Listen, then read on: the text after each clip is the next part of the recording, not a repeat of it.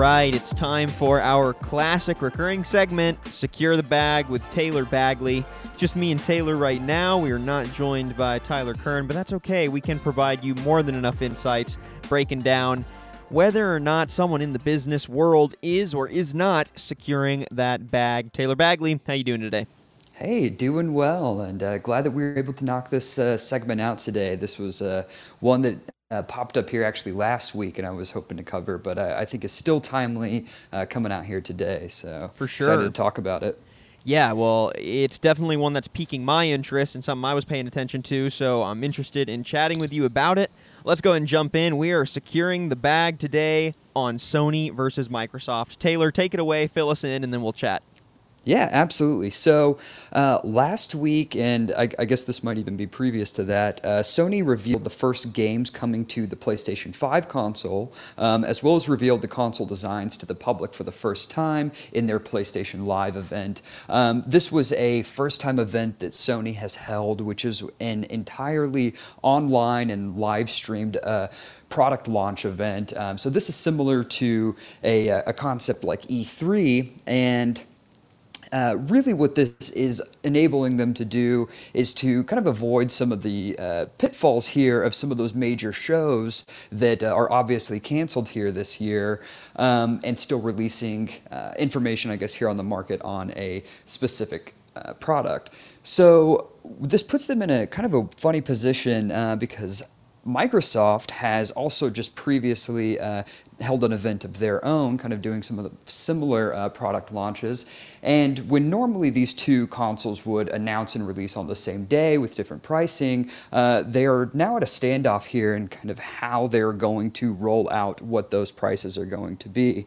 So to put this into further context, the PlayStation console is set to release this holiday season and will be competing with Microsoft's Xbox Series X series, which is really launching the first major console war since 2013. Hardware and specs aside, the big story at play here is just how these two consoles have been and are currently being marketed and just rolled out to the public here in general. And like I said, this was coming off the heels of cancellations of events like E3 and PAX. With that being said, both Microsoft and Sony now hold their own live stream events where they release new content and information and game systems to the public, which has created a much longer timeline that these companies and developers can release information. And the PS5 stands right now to kind of have a little bit of a leg up here on Microsoft, as they've been able to get a pretty good response here from the general public. And so both Microsoft and Sony have now released their consoles, but both of them are holding off on price right now, which kind of leaves them in a bit of a cold war, really, which I think is a really interesting spot to see two big, giant tech companies in. And now that we've got kind of the whole context of what these two companies are looking at, Daniel, tell me what you think right now about having basically the equivalent of an iPhone and an Android launch happening, but both companies holding off on price, waiting to undercut one another. Is this something that, you know, we're going to hopefully, you know, not see as much in the future, or we're going to see even more of this now because, you know, like the nature of those events are, the timelines can now extend far beyond, you know, what a specific launch date release is. So, you know, tell me what your thoughts are here. Yeah, I mean, it's definitely interesting to see that kind of holding off on price, mostly because it seems like a pretty integral way to let consumers know whether or not they're going to want to lock it in. But to some degree, I think the core constituency of Xbox or PlayStation fans is going to lock it in regardless of price. You know, unless it was something outrageous like $5,000 or something. But, I mean, in the typical price range of a console, what, I mean, that might be max like $800, would you say? Is that typically around? That would be high, yeah. PlayStation kind of, I think, released one at $600 that was, right, was a little unheard of a few years ago. Yeah. Right, so even if I saw it peak out at $800, I could still even see that being something that most hardcore gamers would lock in. Now, I think what is still up in the air is whether or not they're really trying to market these to a wider audience. And if that is the case, you can't realistically expect consumers of all socioeconomic backgrounds to lock in a gaming console at $800 or something. I'm not saying it's going to be that high, but if they are really playing this undercut long game, it seems like they know that dynamic is important, that they need to have a console that is mass marketable and is not just aimed at the core audience. So it's interesting that they see this as such a crucial piece of competition, and that they're willing to basically build the hype around it regardless of price. I think it's strategic, because what they could do here is build hype, not show the price, get people locked in on the content, have people basically foaming at the mouth for the next Spider-Man game and the next Ratchet and Clank game and all that good stuff, and then drop the price, and whether or not it's super high or super low, people might already have decided, well, damn, I want all these games anyways, so I'm just going to go ahead and lock it in, regardless of price. And then for anyone that was on the fence, that undercutting, whoever basically goes first, then gets undercut.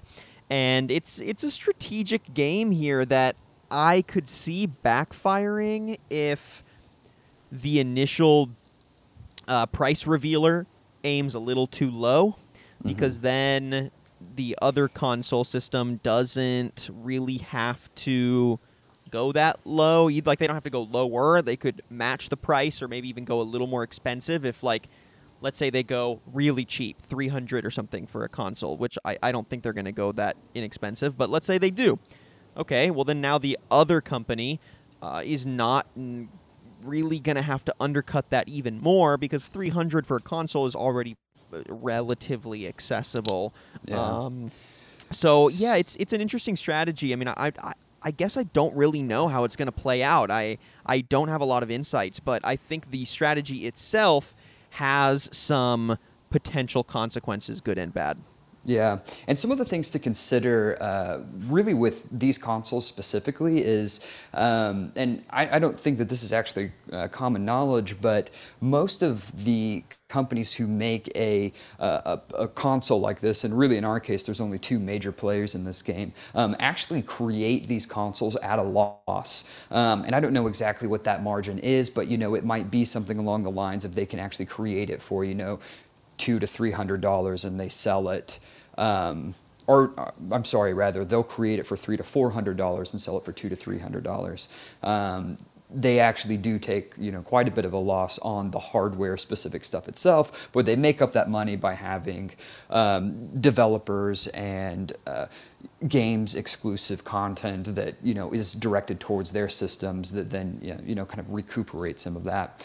So that's an interesting thing to consider. And then two, we're obviously in a pretty volatile consumer market right now. People aren't spending a lot of money on things that they don't necessarily need. However, they probably might invest in something that is oriented towards home entertainment. If we continue to kind of go down this path of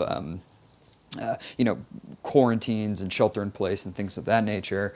So there's definitely some consideration they want to have. Obviously, they can't have this go too high. And in fact, if you get above the current price range, you start to go into that PC range of places or of prices rather, where for really like you were saying, an $800 price tag could get you a good start into a PC or a gaming PC itself. So.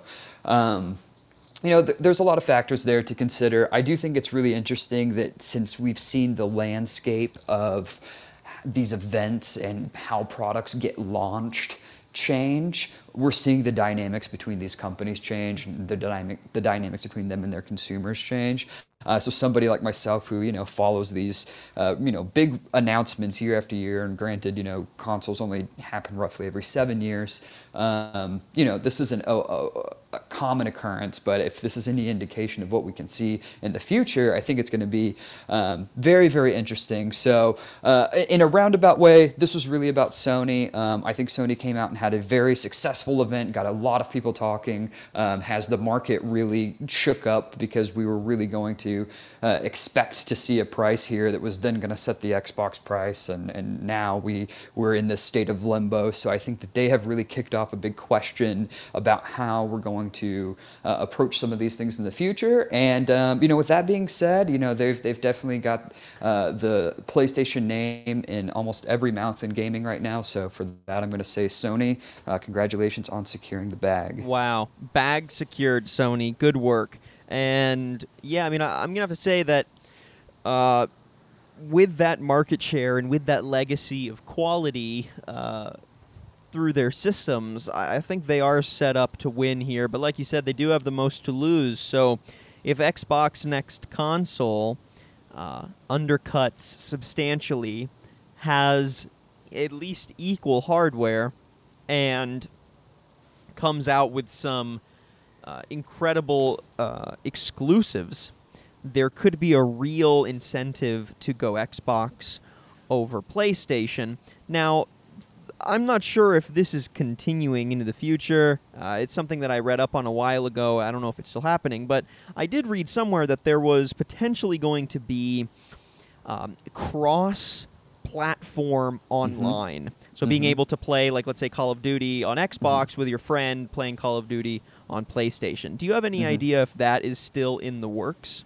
Yeah, absolutely. And I think that's actually a really great consideration, because while many people when we're going into this next generation of hardware, we want to think about gaming as hardware agnostic. You know, it would be so nice to just think like, hey, I play this game, not, oh, I play this game on whatever system, which, you know, then fragments the entirety of, you know, the gaming community itself.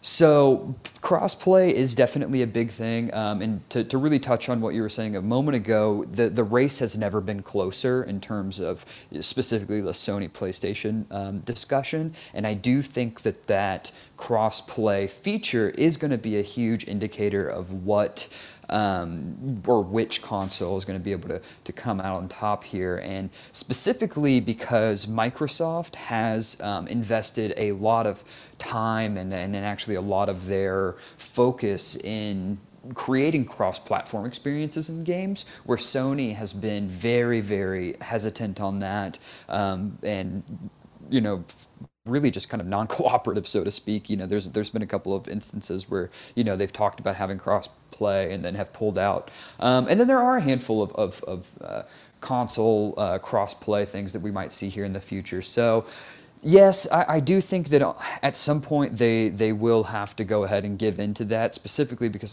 you know, Microsoft is doing so much with that already, being able to cross-play with a lot of PC players. Granted, you know, there's a different discussion about how that translates to the game itself and kind of gives advantages to some players over others. But regardless, I do think that's going to be coming up down the road. Sony has been very hesitant to push anything in the direction of cross-platform play. Microsoft's been very adamant about it, and I do think that decision and what those capabilities look like are really going to be deciding factors on who comes out on this console war, so to speak, although I do hate that. Yeah. No, yeah, I mean, it'll be interesting to see whether or not that kind of platform agnosticity even happens, because, I mean, naturally, the whole point of there being multiple consoles is some semblance of competition, and, well, I want to make sure consumers get my console and not yours, and that's assuming that if they price it right, then the consumer is only going to have enough money to make a decision on one, and they're going to have to pick the one with the best perks. So if there is agnosticity, I think it's going to have to be something that benefits everyone, and by everyone I mean benefits all the main companies, so your Nintendos, your Sonys, your and your Microsofts, but it doesn't level the playing field so much that they would feel like it actually hurts them, right? Because to some degree, that agnosticity is going to help one one company more than the other, depending on market share. So, yeah, I could see it happening for certain games. I could see it happening for, yeah, like potentially some like package deal where you buy a certain kind of online where you can then play with people cross-platform. Mm-hmm. But I don't see there being agnosticity long-term until we see basically mass consolidation between the gaming companies into like basically one giant gaming company, which I don't think anyone wants. So at the end of the day, you know, I think Sony trying to secure its own bag is going to mean not leaning into how best can we become compatible with Microsoft's Xbox, which sucks for the consumer, but I think makes sense for the capitalist, in my opinion. Yeah, absolutely. But to you know, kind of expand on that just a little bit, at the risk of digression here. Yeah, sure.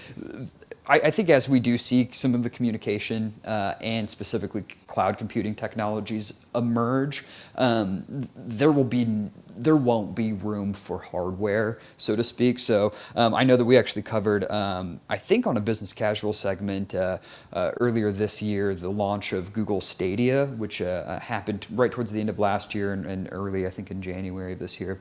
And that was essentially a digital gaming platform. So this was Google's gaming platform that was accessible through any web browser. You just needed to have Chrome open, and they send you essentially buy a controller that can connect to whatever device you're on, and you can operate any game that they have in their library just through an open Chrome browser over the internet. It was great in theory, didn't translate super well into practice. So I try to find that episode if you guys can. I don't want to go into the specifics on that. But I do think that at some point when we see better connectivity, things like 5G, we see better cloud computing capabilities, the need to have a piece of hardware in the home of every single person will be much less stringent than the need for just a good internet connection, and you know the only interface you essentially need is whatever controller you're using. So at that point, there will be really no no need to necessarily split up those console providers. You know, there might be service providers, or you know, you might just get your gaming through AT&T or whoever your internet is, and the developers will now hold all the power. The people who are making the games, the artists, the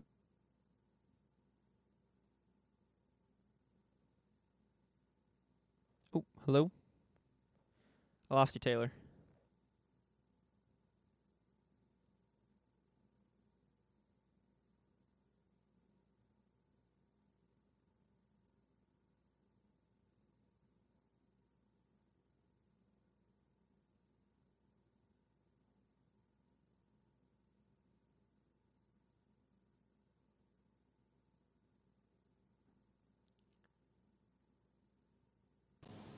Hey, lost you. Hey, God, right at the end. All right, I think I can pick right back up where I was at. Cool. Okay. Okay.